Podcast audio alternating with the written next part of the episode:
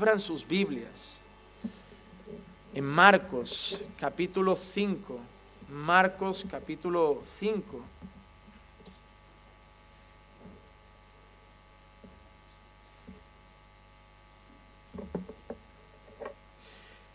Marcos capítulo 5 y voy a estar leyendo del 25 al 34, del versículo 25 al versículo 34.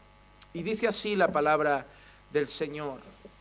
Y una mujer que había tenido flujo de sangre por 12 años y había sufrido mucho a manos de muchos médicos y había gastado todo lo que tenía sin provecho alguno, sino que al contrario había empeorado. Cuando oyó hablar de Jesús, se llegó a él por detrás entre la multitud y tocó su manto, porque decía, si tan solo toco sus ropas, sanaré. Al instante, la fuente de su sangre se secó y sintió en su cuerpo que estaba curada de su aflicción. Y enseguida Jesús, dándose cuenta de que había salido poder de él, volviéndose entre la gente, dijo, ¿quién ha tocado mi ropa? Y sus discípulos le dijeron, ¿ves que la multitud te oprime y dices, ¿quién me ha tocado? Pero él miraba a su alrededor para ver a la mujer que le había tocado. Entonces la mujer, temerosa y temblando, dándose cuenta de lo que le había sucedido, vino y se postró delante de él y le dijo toda la verdad. Y Jesús le dijo, hija, tu fe te ha sanado vete en paz y queda sana de tu aflicción. Padre, hoy nos presentamos ante un texto maravilloso. Sabemos que todo es palabra tuya, todo lo que está en nuestras Biblias es palabra inspirada por ti. Pero estamos, Señor, hoy ante un relato glorioso, un milagro asombroso, la curación de una mujer enferma desde 12 años atrás. Así que, Padre, te pedimos que nos ayudes a comprender lo que sucedió aquí, que nos ayudes a contemplar tu amor, tu misericordia, tu gracia, tu poder, pero también que podamos encontrarnos a nosotros en estas palabras y que podamos ver en esa mujer quizá también nuestra historia contigo. Padre, háblanos hoy, que podamos salir hoy de aquí diciendo, Qué grande y qué bueno es nuestro Dios. Y te pido, Señor, todo esto en el nombre de Jesús. Amén, amén amén. Hermanos, cuando nosotros leemos este pasaje, es uno de los milagros, creo que más conocidos en todas las iglesias, al menos en las evangélicas. Creo que no hay un evangélico que lleve meses en una iglesia o un año que no haya oído hablar de la historia de la mujer del flujo de sangre que tocó el borde del manto de Jesús. Yo hasta hablaba con Clis y le decía que antiguamente había, se cantaba una canción, ¿no? Si tocar, algo así era, no lo voy a hacer, la voy a destrozar. Pero había, había canciones sobre este tema, hay predicaciones sobre este tema, y, realmente es algo que conocemos. Y si lo viéramos de una manera muy superficial, diríamos, una mujer enferma toca la ropa de Jesús y se cura. Fin de la historia. Pero el problema es que cuando nosotros vemos las escrituras, vemos los evangelios, incluso vemos estos milagros, no hay solo una lectura superficial. No es solo un milagro, no es solo una cura, porque probablemente a lo largo del ministerio de Jesús, muchas otras personas fueron curadas que no están registradas en la escritura. Los, registros bíblicos de milagros no son los únicos milagros. La Biblia relata que muchos milagros eran hechos por el Señor Jesús. La Biblia relata después también que muchos milagros y señales eran hechos por los apóstoles y solo quedan relatados algunos. El por qué esos, solo Dios lo sabe. Pero que hay hay que tener algo claro. Hay enseñanzas en estos pasajes. Y yo lo que pretendo hoy es, no solo hablar del milagro. Sabemos que Dios cura, sabemos que Dios lo hizo y sabemos que Dios lo puede volver a hacer. Tenemos un Dios que tiene poder ilimitado, es todopoderoso y puede sanar cualquier tipo de enfermedad. Pero cuando yo preparaba este mensaje, cuando yo preparaba este sermón, yo, yo le pedí al Señor en oración que, que no me dejara reducirlo solo a un milagro, sino que pudiera traerlo a la iglesia, porque si es solo un milagro, y hoy aquí nadie padece del flujo de sangre durante 12 años, a lo mejor muchos se podrían ir y decir, ¿y esto para mí de qué me sirve? Está bien, gloria a Dios, es grande, es poderoso, es bueno, puede sanar, pero para mí hoy, ¿qué me tenía que decir el Señor? ¿Que si me pongo enfermo me cura? No, porque no todos se curan. Que si tengo flujo de sangre el Señor me lo corta si toco sus vestiduras? No, porque no las vas a tocar. Así que algo hay aquí que sirve para nosotros hoy. Y, le pedí al Señor que me mostrara qué podemos traer hoy aquí, mucho, mucho más grande todavía que la cura de un flujo de sangre. Hermanos, cuando nosotros vemos esta historia, nos, tenemos que, situar de, de, cierta forma. ¿Por qué? Porque recuerdan a Saqueo. Recuerdan, algunos también habrán oído hablar de la historia de Saqueo. Lo hemos expuesto aquí. Cuando Jesús tiene ese encuentro con Saqueo, no sé si lo recuerdan, pero Jericó no era el destino final de Jesús. Jesús pasó de camino por ahí, tuvo su encuentro con Saqueo, pero Jesús estaba, destinado a ir a otro lugar, se dirigía a otro lugar, pero por el camino se encontró con Saqueo. En este caso pasa algo similar, porque esta historia, si leemos alrededor de ella, nos daremos cuenta que Jesús no estaba yendo directo a esta mujer. Jesús estaba caminando hacia otro lugar, concretamente a casa de una persona que le había rogado al Señor que sanara a un familiar muy querido. Pero Jesús decide hacer este recorrido. ¿Por qué? Al igual que con Saqueo, al igual que con esta mujer, a veces Jesús tomaba rumbos en sus destinos porque tenía propósitos y sobre todo propósitos de salvación.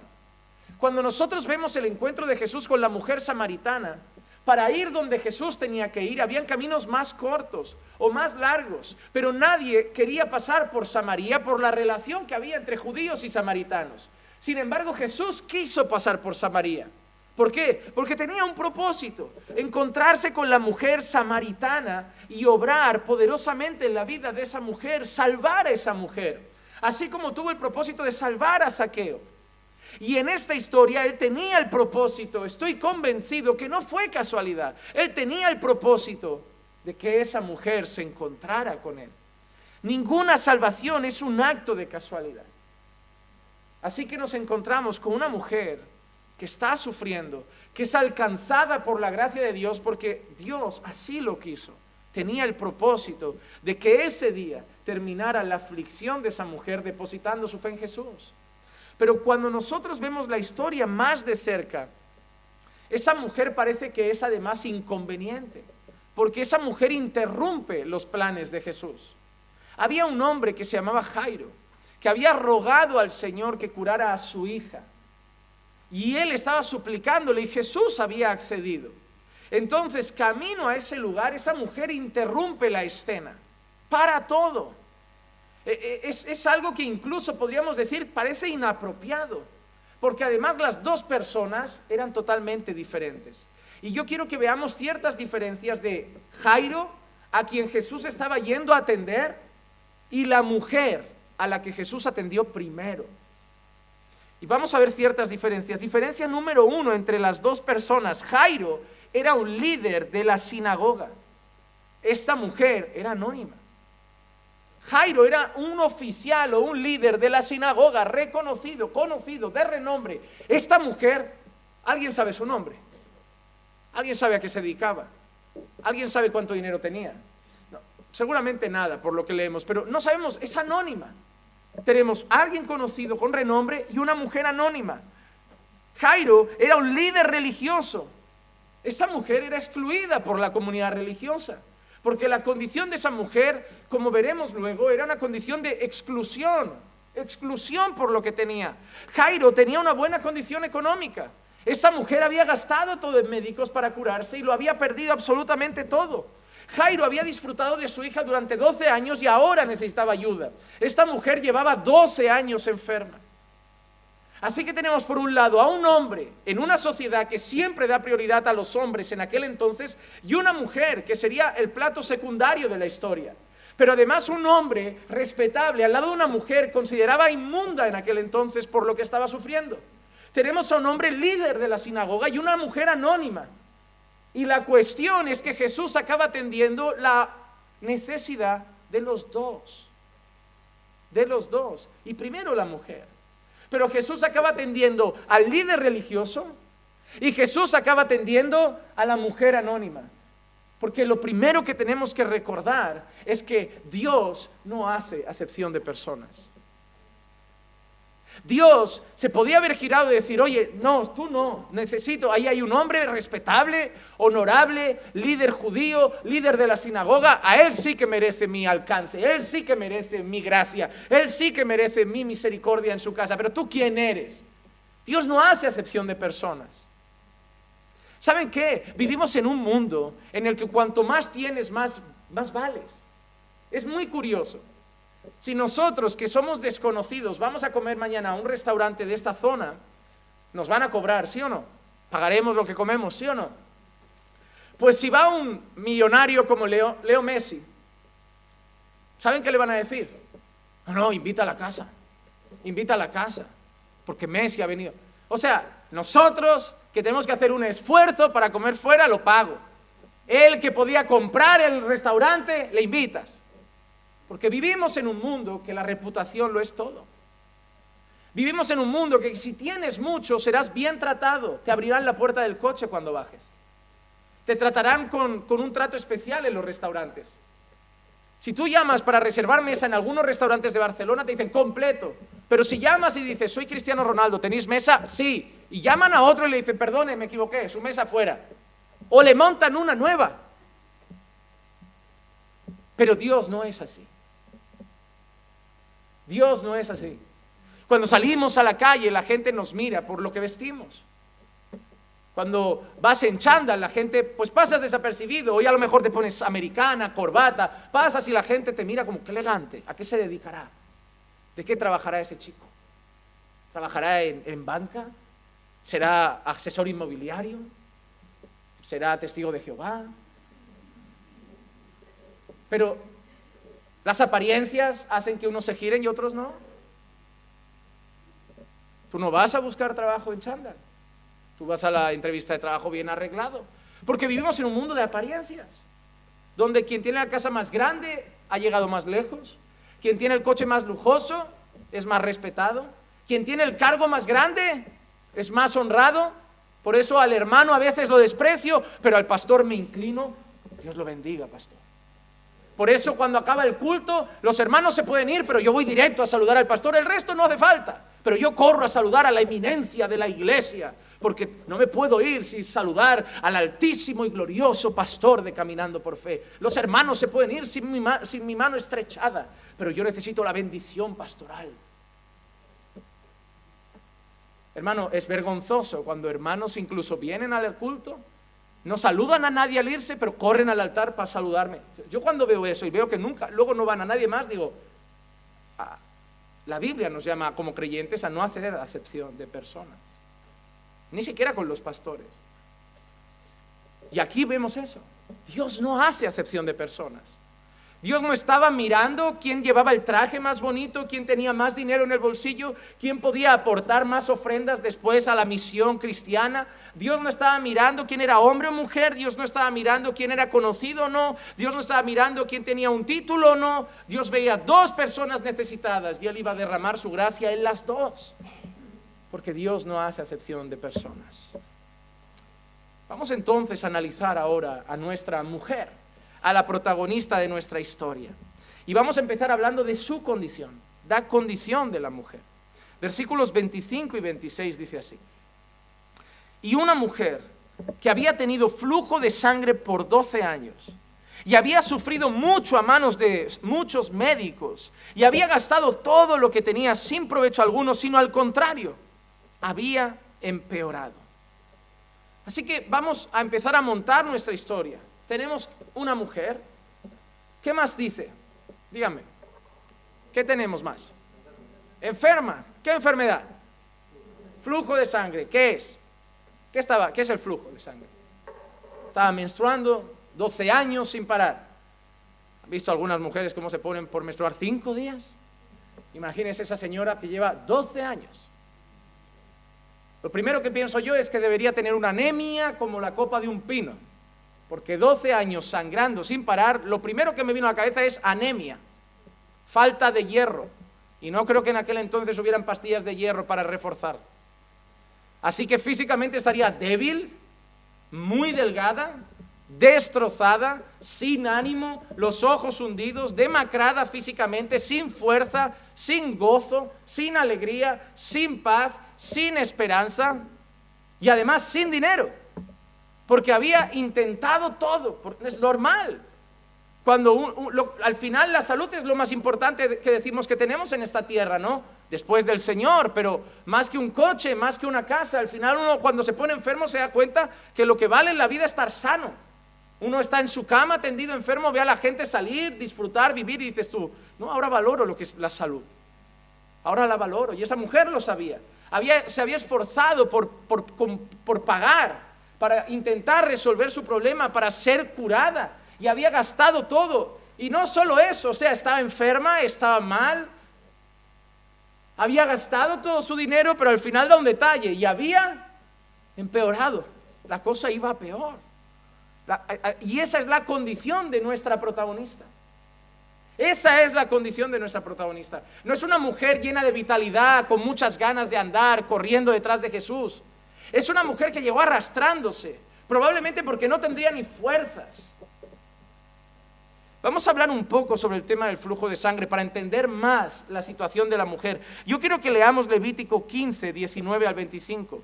Levítico capítulo 15, 19 al 25. Cuando una mujer tenga flujo, ¿qué tenía nuestra mujer? Flujo, ¿no? Pues entonces esto aplica a nuestra mujer. ¿Sí? Ok, mira qué pasa. Cuando una mujer tenga flujo, si el flujo en su cuerpo es sangre, ¿era sangre? Sí. Ella permanecerá en su impureza menstrual por siete días. La mujer en su flujo de sangre se consideraba impura durante siete días. Impura, y quiero que tengan esa, esa palabra en mente, impura, durante siete días. Y cualquiera que la toque quedará inmundo hasta el atardecer. Voy a parar ahí para que vayamos analizando la condición de nuestra mujer. Para un judío, ¿Estar inmundo era aceptable? No. Cuando una persona, por ejemplo, con lepra circulaba cerca del pueblo, tenía que ir gritando, leproso, leproso, leproso, o inmundo, inmundo, inmundo, para que la gente no lo tocara. Porque para el judío las consideraciones de inmundicia eran inaceptables. Por eso la gente se llevó las manos a la cabeza cuando Jesús para resucitar al hijo de la viuda de Naín tocó el féretro. Pero la gente pensó, ¡Oh, inmundo. Entonces, si alguien tocaba a la mujer durante sus siete días de menstruación, ¿cómo se consideraba esa persona? Inmunda. Era igual que si hubieras tocado un muerto o algún animal como un cerdo. Ahora te digo entonces, si tenía marido, ¿la podía abrazar? Si tenía madre, ¿la podía abrazar? Si tenía padre, ¿la podía abrazar? ¿Su mejor amiga la podía abrazar? no solo tuvo 12 años de flujo de sangre, porque no puedes leer la historia con el ojo de alguien de nuestro siglo. Porque nosotros, si nuestra mujer está menstruando, dormimos a su lado, la abrazamos, convivimos con ella cercanamente. Sí, nos privamos de algunas cosas, pero tenemos contacto. No, no es lo mismo, pero en aquel entonces era muy grave. No solo estaba enferma, Hermanos, no solo estaba enferma, durante 12 años esa mujer no había recibido un abrazo, una palmadita en la espalda, un saludo con la mano, dos besos de una amiga en el rostro. Una mujer enferma, dolida, físicamente destrozada, pero emocionalmente, ¿cómo debe estar? Asomarte por algún lado y ver a amigos que se abrazan padres y familias que estrechan entre sus brazos, gente que va, empieza a hacer su vida, mujeres que empiezan a tener hijos, a formar sus familias y ella sola, en una esquina, sin que nadie la pudiera tocar. Hermano, no es solo una mujer que sangra, es una paria de la sociedad. Sigamos leyendo. También todo aquello sobre lo que ella se acueste durante su impureza menstrual quedará inmundo. Y todo aquello sobre lo que ella se siente quedará inmundo. No solo quien la toque. Si una mujer menstruada se sentaba en la cama, esa cama inmunda. Si tocaba un plato en la cocina, inmundo. Si ponía a preparar la comida, inmunda. ¿Qué podía tocar una mujer menstruada durante esos siete días? Absolutamente nada. Quiero que empiecen a entender lo que estaba viviendo esa mujer por 12 años. Por 12 años. Mira qué más. Cualquiera que toque su cama lavará su ropa, se bañará en agua y quedará inmundo hasta el atardecer. Y todo el que toque cualquier cosa sobre la que ella se siente lavará su ropa, se bañará en agua y quedará inmundo hasta el atardecer. No solo no la podían tocar a ella, tenían que evitar tocar todo lo que ella pudiera haber tocado. ¿Tú te imaginas esa vida? Hermano, tú ahora, si, si vas a algún súper y te da cosa que alguien haya metido las manos, tenemos ahora gel por todos lados. Pues estamos casi igual que la gente con esa pobre mujer.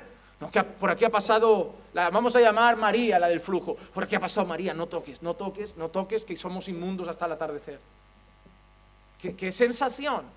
Que la gente no quiera tener contacto ni contigo ni con nada que ha tenido contacto contigo. ¿Cómo estará el corazón de esa mujer por 12 años?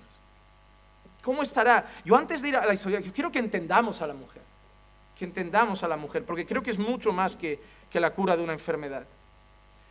Sea que esté sobre la cama, o sobre aquello en lo que ella se haya sentado, el que lo toque quedará inmundo hasta el atardecer. Y si un hombre se acuesta con ella y su impureza menstrual lo mancha, quedará inmundo por siete días. Y toda cama sobre la que él se acueste quedará inmunda. La gente que su mujer tenía la regla no tenían contacto con ellas. Cero contacto. Cero contacto. No dormían en la misma cama. Cero contacto. Si una mujer tiene flujo de sangre por muchos días, no en el periodo de su impureza menstrual, o si tiene un flujo después de ese periodo, todos los días de su flujo impuro continuará como los días de su impureza menstrual. Y mira cómo acaba la descripción de nuestra mujer. Ella es inmunda. Si tú no sabes eso, tú no entiendes por qué la mujer tenía miedo de ser descubierta. Si tú no sabes esto, tú no entiendes por qué la mujer tenía miedo de que la gente hubiera pensado, esta mujer con flujo ha estado tocándonos, ha tocado a Jesús, la hubieran apedreado, hermano. La hubieran apedreado por saltarse la ley. Por eso ella tenía miedo. Ahora entendemos un poco más quién es esa mujer. Y esa mujer en esa condición de paria, de rechazada, de enferma y, bíblicamente hablando, de inmunda. Había intentado todo para ser curada. Porque ¿quién no quiere recuperar un abrazo? ¿Quién, quién, no quiere sentarse en la mesa de la familia sin que la gente pueda tener miedo de ser inmundos? ¿Quién no quiere tener un esposo, formar un hogar, recibir cariño y afecto? ¿Te imaginas que, esa hermana, esa mujer hoy viniera al culto, os viera abrazaros, saludaros, y ella tuviera que pasar a cinco metros, porque nadie podría tocarla? Que viviera en una esquina, lejos de la gente, porque si tocara la cama de ellos, inmunda, la silla de ellos, inmunda, el plato de ellos, inmunda. Esa mujer se había esforzado y había gastado todo para intentar curarse, para volver a llevar una vida normal. Ella gastó todo en médicos, gastó todo lo que tenía. Y ahora quiero hacer una parada para decirles que esto es, ahí es donde empieza nuestra historia. Porque esa mujer, a partir de ahora, somos nosotros. Porque eso es lo que éramos nosotros sin Dios. Nosotros sin Dios éramos inmundos. Nosotros sin Dios éramos impuros. Nosotros sin Dios éramos sucios. Nosotros sin Dios éramos miserables. Y no hubiéramos podido nunca entrar en la presencia de Dios. Porque Él es santo. Y nada inmundo puede llegar a Él. Merecíamos también el rechazo. Merecíamos también la separación de Dios por nuestra inmundicia. Pero ¿cuál fue el fallo de esta mujer al principio? Que puso todo su esfuerzo en los hombres. Que el esfuerzo y la lucha para dejar de ser inmunda lo depositó en los hombres. Y eso es lo que le pasa a todos que intentan llegar a Dios por sus propias obras. ¿Cuál fue el resultado de este esfuerzo? ¿Cuál fue el resultado del esfuerzo de intentar salvarse de esa situación por sus propias fuerzas? ¿Cuál fue el resultado de intentar salvarse de esa situación confiando en los hombres? Depositando la fe en la fuerza humana. ¿Saben cuál fue la situación final? Fracaso. No hay cómo. Romanos 3:20. Porque por las obras de la ley, ningún ser humano será justificado delante de él. Pues por medio de la ley viene el conocimiento de pecado. Esa mujer se esforzó para ser digna, se esforzó para ser pura, se esforzó para ser aceptada, se esforzó para estar bien, para estar limpia, pero se esforzó con las fuerzas suyas, se esforzó con su dinero, se esforzó con, con las armas humanas, se esforzó con los médicos, y ese es el resultado que obtiene una persona cuando intenta esforzarse para estar bien delante de Dios por sus propios méritos. No hay cómo. Si tú te esfuerzas por ganarte tu justicia, vas a fracasar. Si tú te esfuerzas por ser digno ante Dios, vas a fracasar. Todas las religiones que intentan salvarse por obras fracasan, porque todos los humanos fallan, todos los humanos pecan, todos los humanos acaban cometiendo errores y por los méritos del hombre nadie puede ser digno ante Dios. No nos podemos limpiar a nosotros mismos. El error de esa mujer es que durante 12 años puso su confianza en los hombres, puso su confianza en sus esfuerzos, puso su confianza en su dinero. Y esto es como todo aquel que dice, Dios me salvará porque soy buena persona, porque me porto bien, porque hago las cosas bien. Ese es el pensamiento de ese fariseo que estaba orando al lado de un publicano diciendo, yo oro, yo doy, yo, yo ayuno, yo doy mis diezmos, pero ante los ojos de Dios no vale. Sigue siendo inmundo. Sigue siendo inmundo. Mira lo que dice Isaías 64, 5 y 6. Sales al encuentro del que se regocija y practica la justicia, de los que se acuerdan de ti en tus caminos. He aquí, te enojaste porque pecamos continuamos en los pecados por mucho tiempo y seremos salvos. Y mira lo que dice ahora el profeta. Todos nosotros somos como, como, como nuestra protagonista. Todos nosotros somos como el inmundo. ¿Ante quién somos así? Oh, hermano, hoy, hoy yo me presento así con mi americana, mi corbatita, engominado en cualquier sitio y me llaman de todo menos inmundo. Pero no se trata de lo que piensan los hombres, se trata de lo que piensa el Santísimo Dios. Y ante Él todos somos inmundos. Todos los que están fuera de Cristo ante Dios son inmundos. Y no solo son inmundos, y como trapo de inmundicia, todas nuestras obras justas. No dice todas nuestras obras. Hay un dato, ¿eh? Todas nuestras obras, eh, todos los ayunos, todas las limosnas, todas las obras de caridad que hacemos solamente para intentar ganarnos nuestra justicia, son como trapos de inmundicia. Siguen manchadas por el pecado, nunca serán perfectas. Todos nos marchitamos como una hoja y nuestras iniquidades, como el viento, nos arrastran. Nos arrastran. Todos los hombres que se intentan ganar su propia justicia, sus obras son como trapos de inmundicia. Son como trapos de inmundicia. Yo tengo una mala costumbre, voy a confesar mi pecado. En casa hay un trapo de cocina que no se puede usar para todo, ¿verdad? Ya me lo ha dicho varias veces. Pero es que siempre está a mano.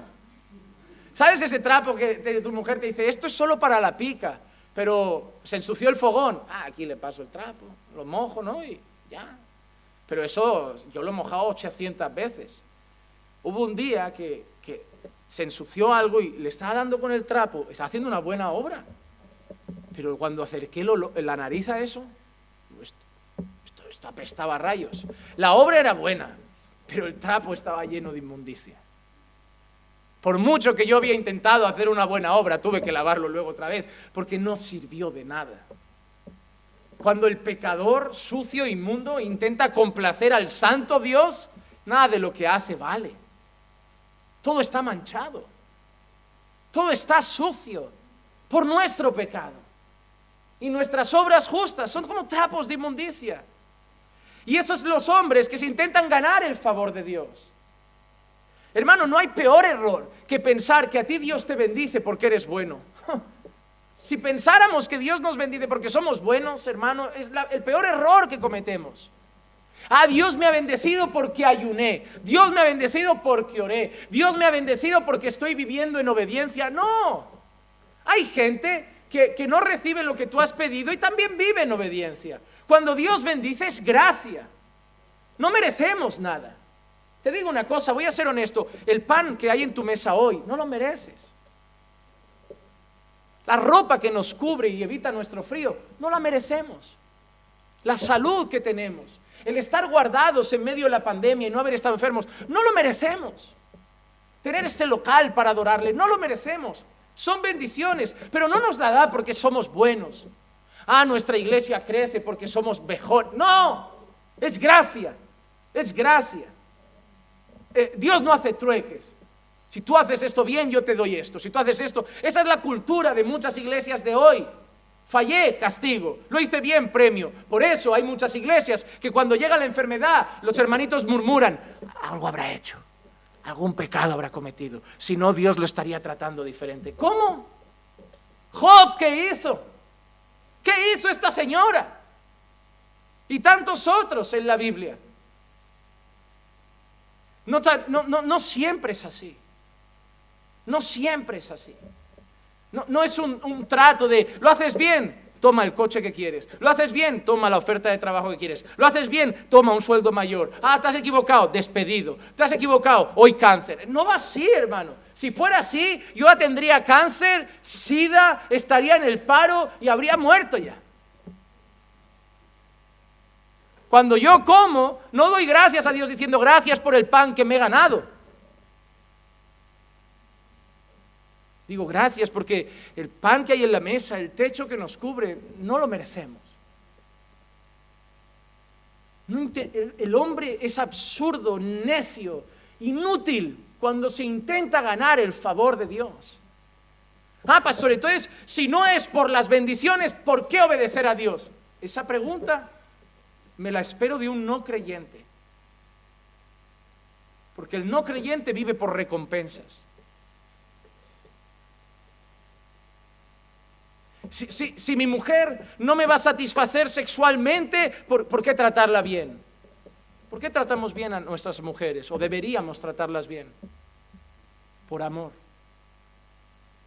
¿Por qué tratamos bien a nuestros hijos, aun cuando los hijos no nos devuelven siempre lo mejor? Porque los amamos. ¿Por qué debemos obedecer a Dios, aunque Dios no nos diera nada? Primero, porque es Dios. Y eso ya lleva implícito obedecerle y adorarle. Y en segundo lugar, por amor. Yo no intento cumplir los mandamientos por miedo a un castigo. Yo cuando fallo a Dios no me tapo así como me va a caer ahora un rayo. No, y eso no me hace abusar. A veces he fallado a Dios y he mirado alrededor y pasa otro día y miro y digo, uy, ni un castigo va todo bien. Y le he fallado, pero mi corazón no dice, oye, pues fállalo hoy también. Parece que lo pasa por alto. parece que no castiga, parece que... No, mi corazón se duele. Es más, me duele más porque miro arriba y digo, me merezco el rayo, me merezco el castigo y, me, y me devuelves bondad y me devuelves misericordia. Me entran a decir, mátame ya, que lo merezco. ¿Por qué me sigues dejando vivir? Porque me ama. Por su gracia. Por misericordia. Porque no se trata de recompensa. Porque no nos ha salvado por una recompensa que nos hemos ganado. Porque no nos ha salvado porque éramos dignos. Porque no nos ha salvado porque éramos buenos. Por gracia nos ha salvado. Por amor nos ha salvado. Esforzarse por ganarse el favor de Dios por salvarse, por querer ser justos ante Dios por nuestros méritos. Acaba como acabó lo de esta mujer. ¿Cómo acabó el esfuerzo de esta mujer? Empeoró, empeoró. El resultado, derrota, frustración. Y cuando el hombre se intenta salvar por sus propios méritos, es el mismo resultado. Mira lo que dice Gálatas 3:10. Porque todos los que son de las obras de la ley, ¿Quiénes son esos? Porque todos los que se quieren salvar por obedecer la ley, todos los que se quieren salvar por una vida recta ante la ley, todos los que se quieren salvar por andar conforme a la ley, todos los que tienen su fe puesta en sus obras, pues están bajo maldición, pues escrito está, maldito todo el que no permanece en todas las cosas escritas en el libro de la ley para hacerlas. ¿Por qué todos los que tienen su fe puesta en obedecer la ley están bajo maldición? ¿Por qué todos los que dicen, yo me salvaré, yo me ganaré mi justicia andando conforme la ley? ¿Por qué dice Pablo a los Gálatas que todos ellos están bajo maldición? ¿La intención es buena? Sí. Andar conforme la ley, ¿no? Caminar conforme a la ley, ser justo y vivir íntegramente. ¿Y me dices que estoy bajo maldición? Sí. ¿Por qué?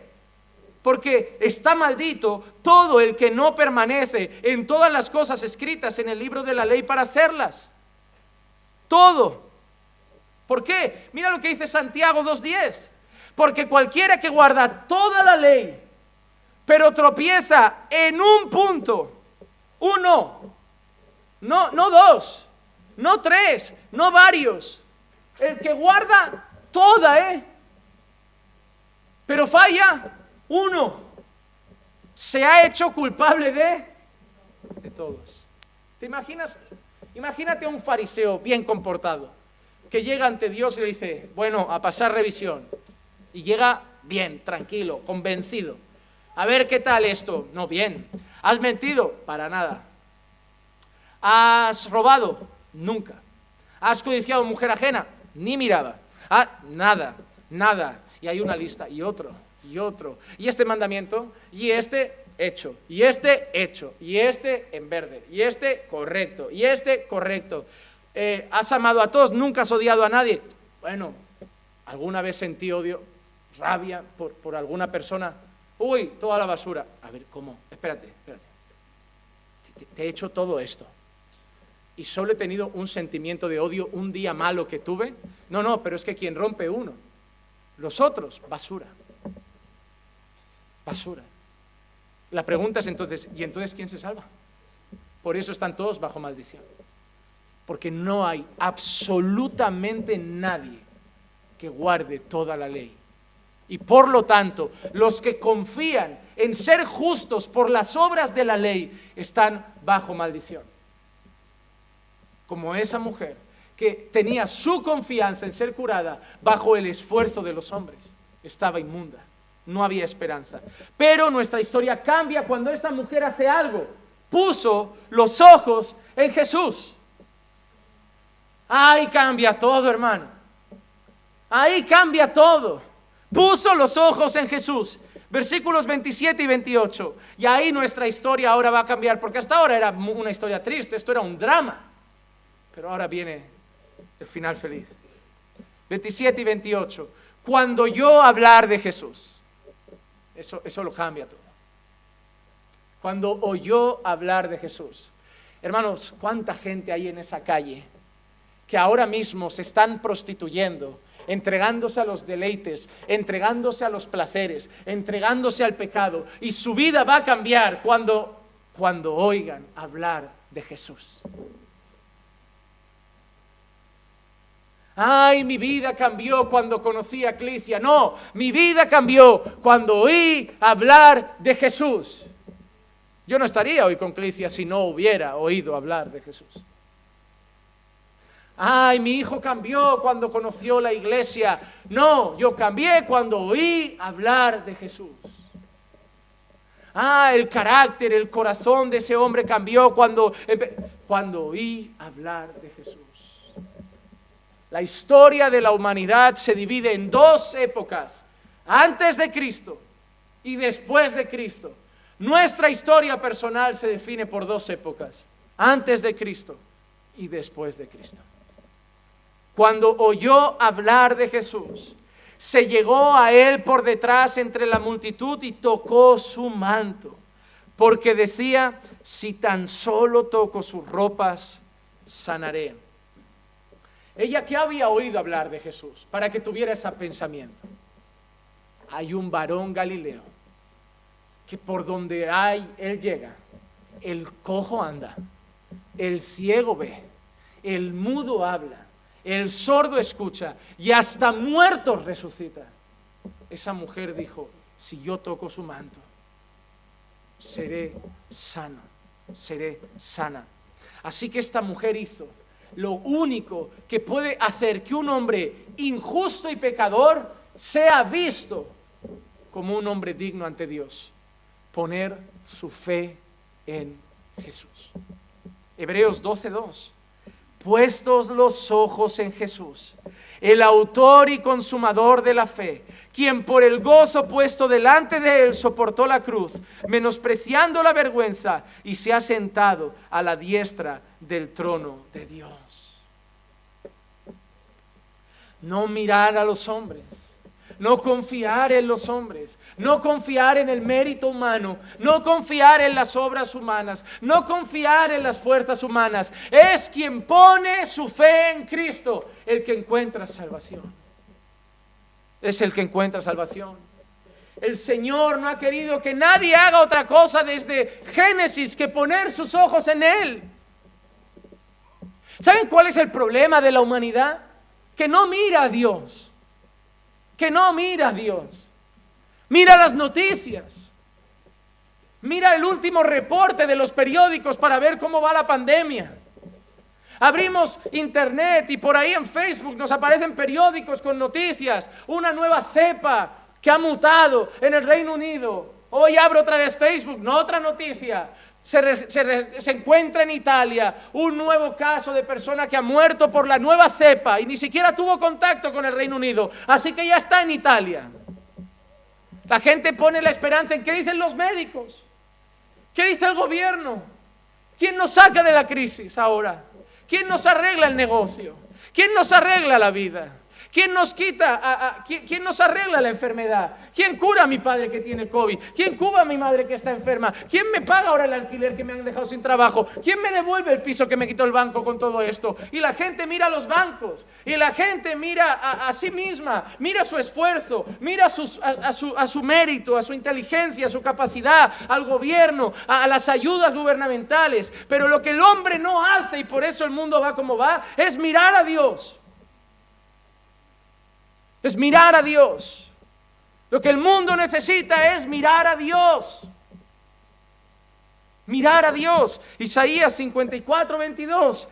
Volveos a mí, sed salvos todos los términos de la tierra, porque yo soy Dios y no hay ningún otro. Ese es el grito de Dios. Ese es el grito de Dios. ¿A quién? ¿A los judíos?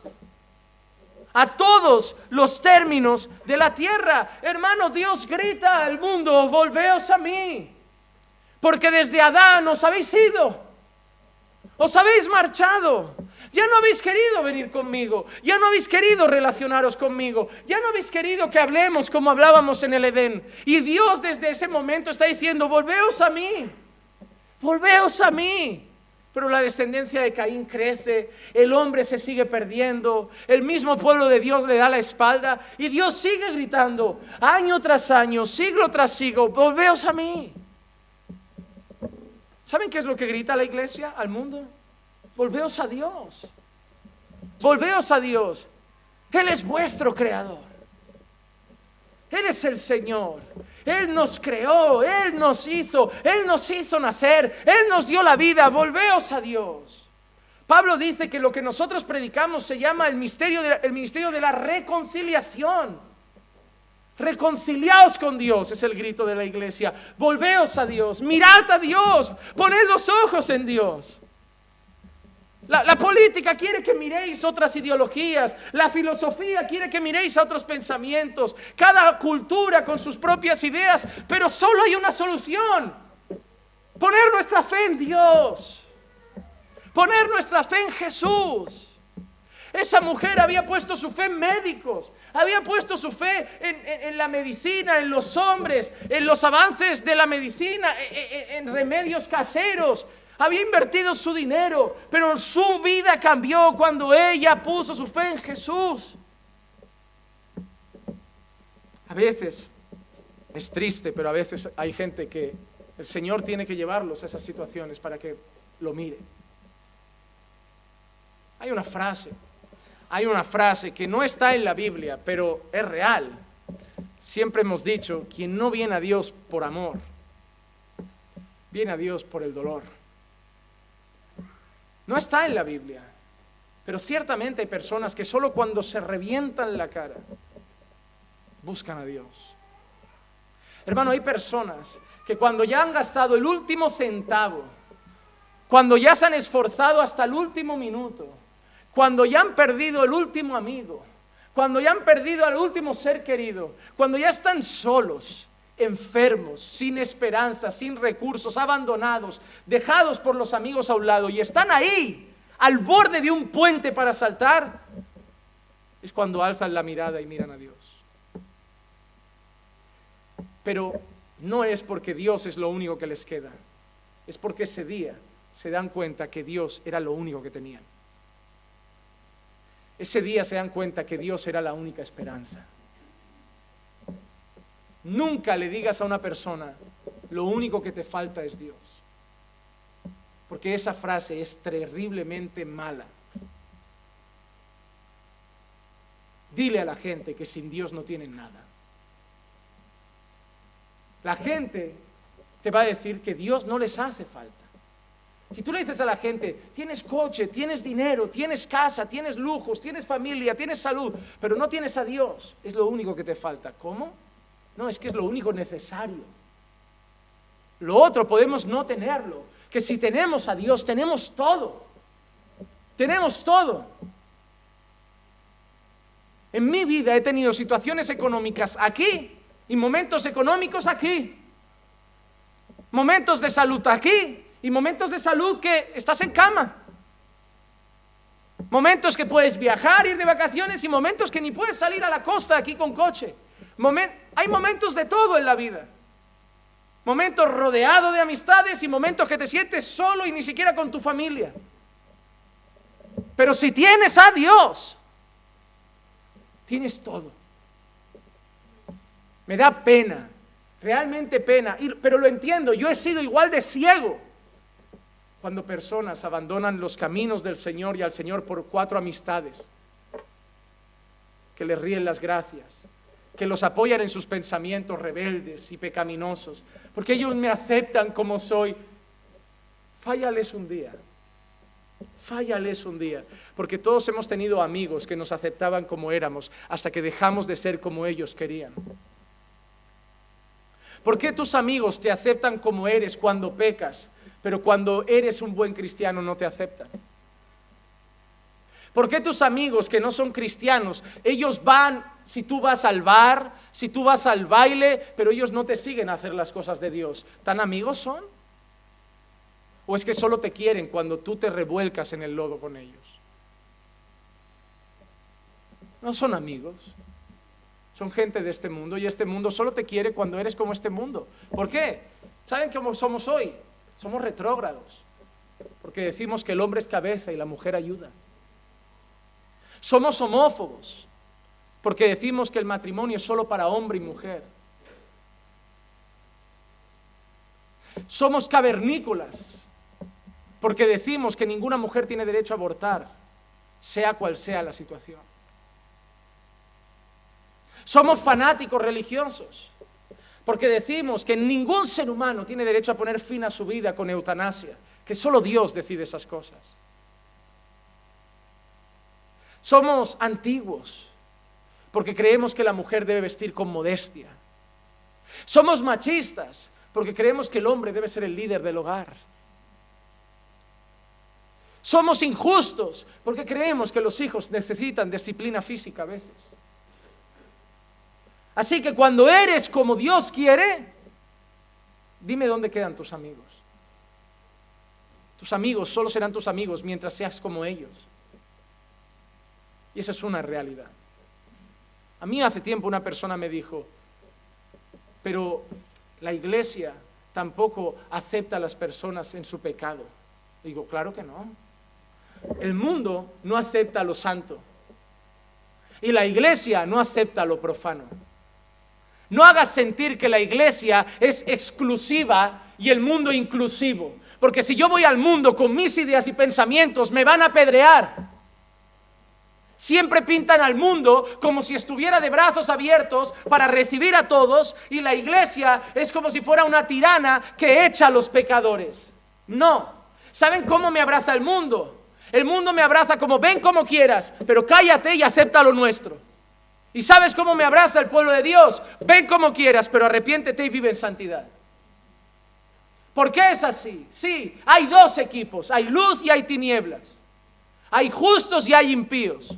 Y unos no caminan con otros. La iglesia no es tirana, la iglesia es santa. Y lo seguirá siendo, aunque hoy muchos predicadores digan, tenemos que ser inclusivos, tenemos que aceptarlo. Sí, pueden llegar con pecado por esa puerta, pero se van a tener que ir arrepentidos. Y es así, y eso no va a cambiar. Dios no quiere que seamos inclusivos. La puerta estará abierta para todos los que quieran arrepentirse de sus pecados y vivir para la gloria de Dios. Por ahí entrará la prostituta, el drogadicto, el mendigo, el asesino, el sicario, el que quiera, y recibirá un abrazo, pero le diremos arrepiéntete y cree el Evangelio. Porque si no abandonas tus pecados te vas a ir al mismo infierno. El mundo no es, no es inclusivo. El mundo es inclusivo si piensas como ellos. Porque desde que yo, no, desde que yo publico vídeos sobre eutanasia, aborto, LGTB, el mundo me censura. El mundo me los, me los apaga. El Facebook me los bloquea. Mi página la quieren cerrar. Y dices que son inclusivos. Mentira del diablo. Inclusivos si practicas y crees sus propias porquerías. Pero si piensas diferente, te odian. Te odian por eso a todos los conservadores los odian, fascistas, o no es así. Así que no me vengan a vender la historia de que el mundo es amoroso y abierto de brazos, solo si toleras el pecado. Si no, no es así contigo. Y a eso vamos, a eso vamos. ¿Saben?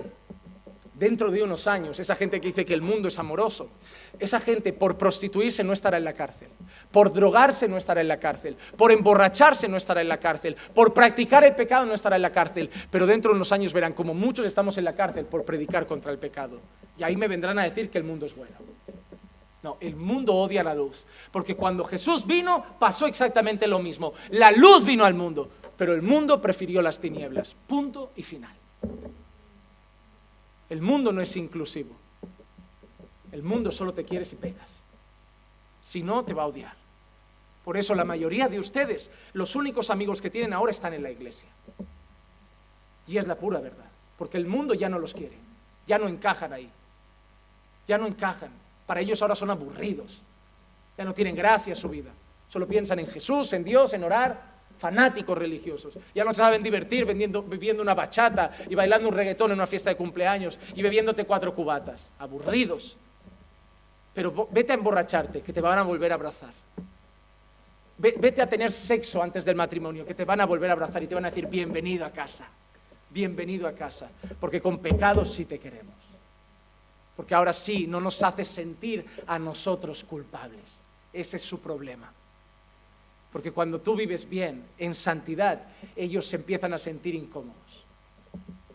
Pero cuando todos pecan, hermano, en el reino de ciegos. El tuerto es el rey. En un reino de pecado. El que peca menos ya es considerado buena persona. Por eso no he violado, no he matado, yo soy buena persona. Es el problema. Pero esta mujer hizo lo que tenía que hacer, miró a Jesús y puso su fe en Jesús. Y, lo que más me agrada de todo esto es cuánto tardó su vida en cambiar. ¿Cuánto tardó? En un instante cambió. Versículo 29. Al instante la fuente de su sangre se secó y sintió en su cuerpo que estaba curada de su aflicción. La historia de esa mujer cambió al, al instante. De enferma a sana en un segundo. De repudiada a aceptada en un segundo. De soledad a compañía en un segundo de perdida a hallada en un segundo. Después de ese día, alguien la pudo abrazar. Después de ese día pudo comer en la mesa con su familia sin que nadie se alejara. Dormir en la cama. Formar una familia. Y todo cambió en un segundo. ¿Sabes cuánto necesita Jesús para salvar a alguien?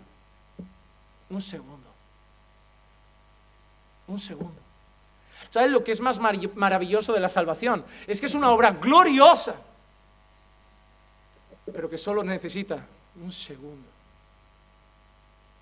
Sagrada Familia no es ni un cuarto de la obra de la salvación y necesita siglos. Nunca lo entenderé, pero ahí la tienen. La salvación es la obra más gloriosa de la humanidad y necesita un segundo. La santificación es un progreso. La santificación dura toda la vida, pero la salvación.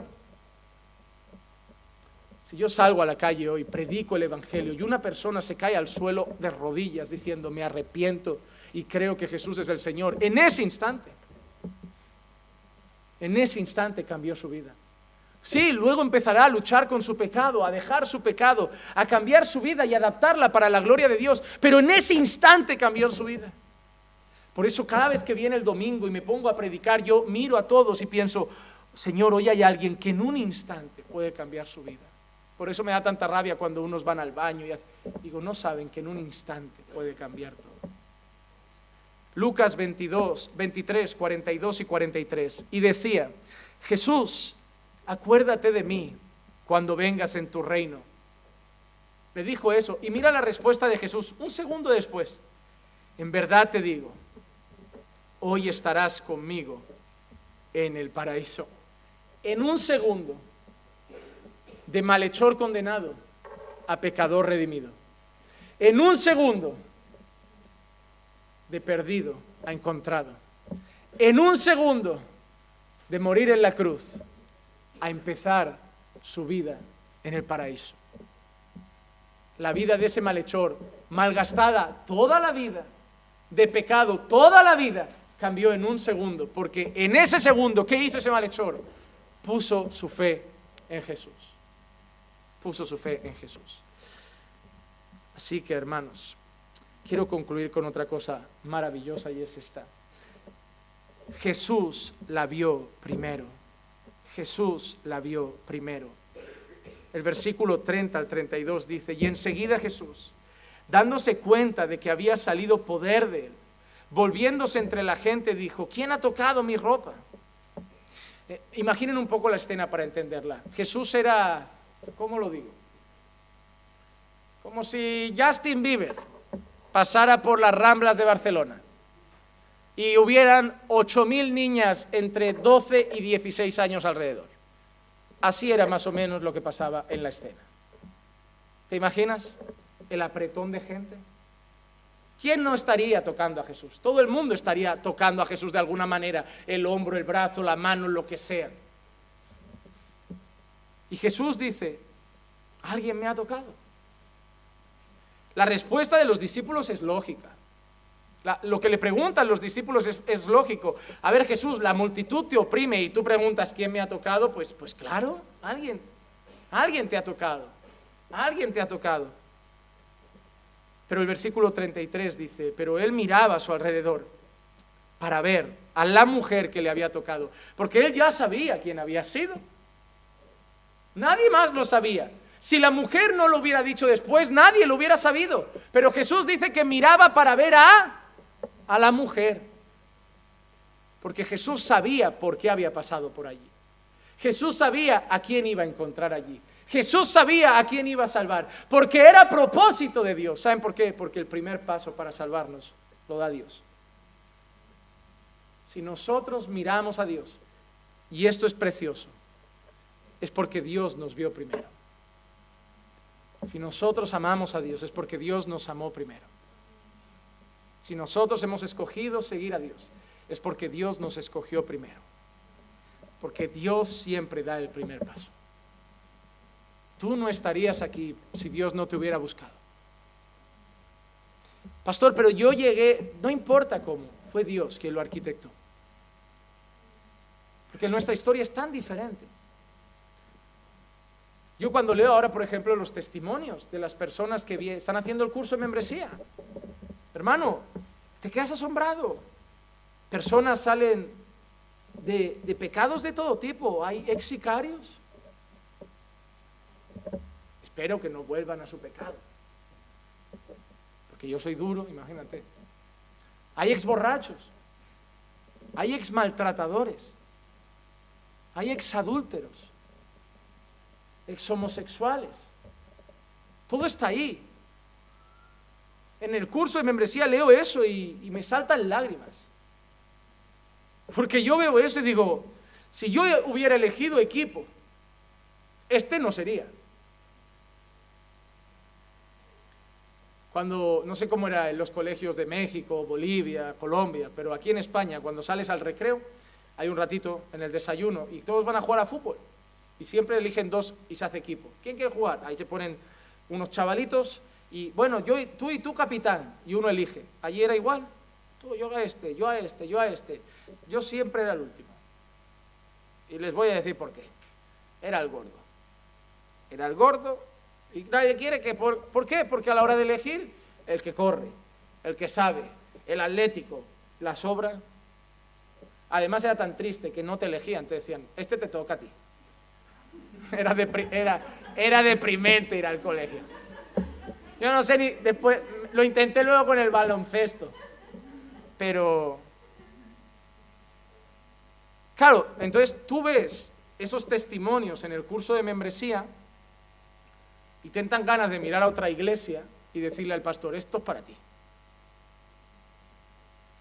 Pero es que cuando miro mi historia, la de otros que ya han hecho el curso, la de otros que ya nos han contado el testimonio, ahí es cuando te asombras de la gracia de Dios.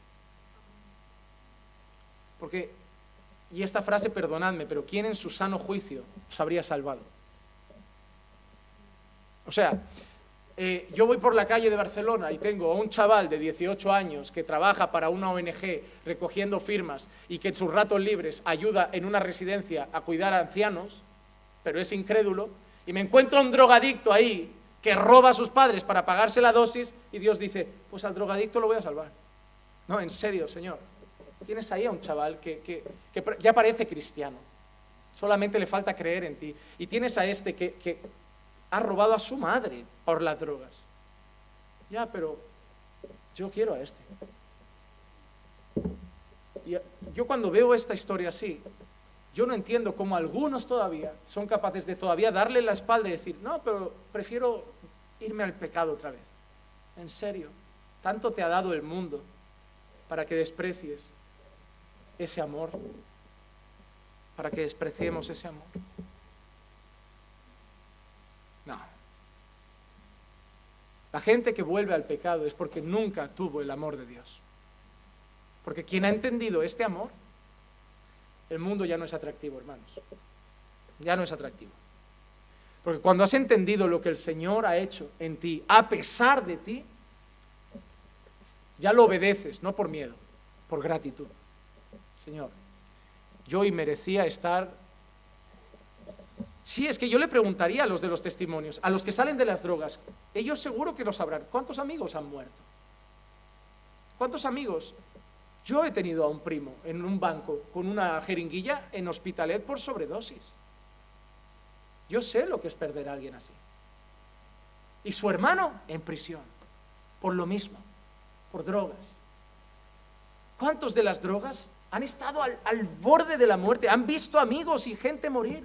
Y ellos hoy están aquí, incluso reconstruyendo sus vidas. ¿Cuántos habían destrozado su matrimonio en adulterio? Merecían estar solos y abandonados como un perro y hoy tienen una familia por la gracia de Dios. ¿Cuánta gente por pandillas, drogas, los sicarios, por, han visto gente morir o ellos mismos los han matado? Merecían mínimo la guillotina, la silla eléctrica. Y hoy están aquí con Dios. Y todavía seremos capaces de darle la espalda y decirle, es que el mundo nos ama más. ¿En serio? No. Versículo 33, terminamos con nuestra historia ya. Entonces la mujer temerosa y temblando, dándose cuenta de lo que había sucedido, vino y se postró delante de él y dijo toda la verdad. Se arriesgó, confesó lo que había pasado, confesó que había puesto su fe en Jesús y termina con la respuesta asombrosa de Jesús en el versículo 34. Jesús le dijo, hija, tu fe te ha sanado, vete en paz y queda sana de tu aflicción. Hija, tu esfuerzo no te ha sanado. El venir arrastrándote no te ha sanado tu, proeza de pasar inadvertida no te ha sanado. Tu fe te ha sanado.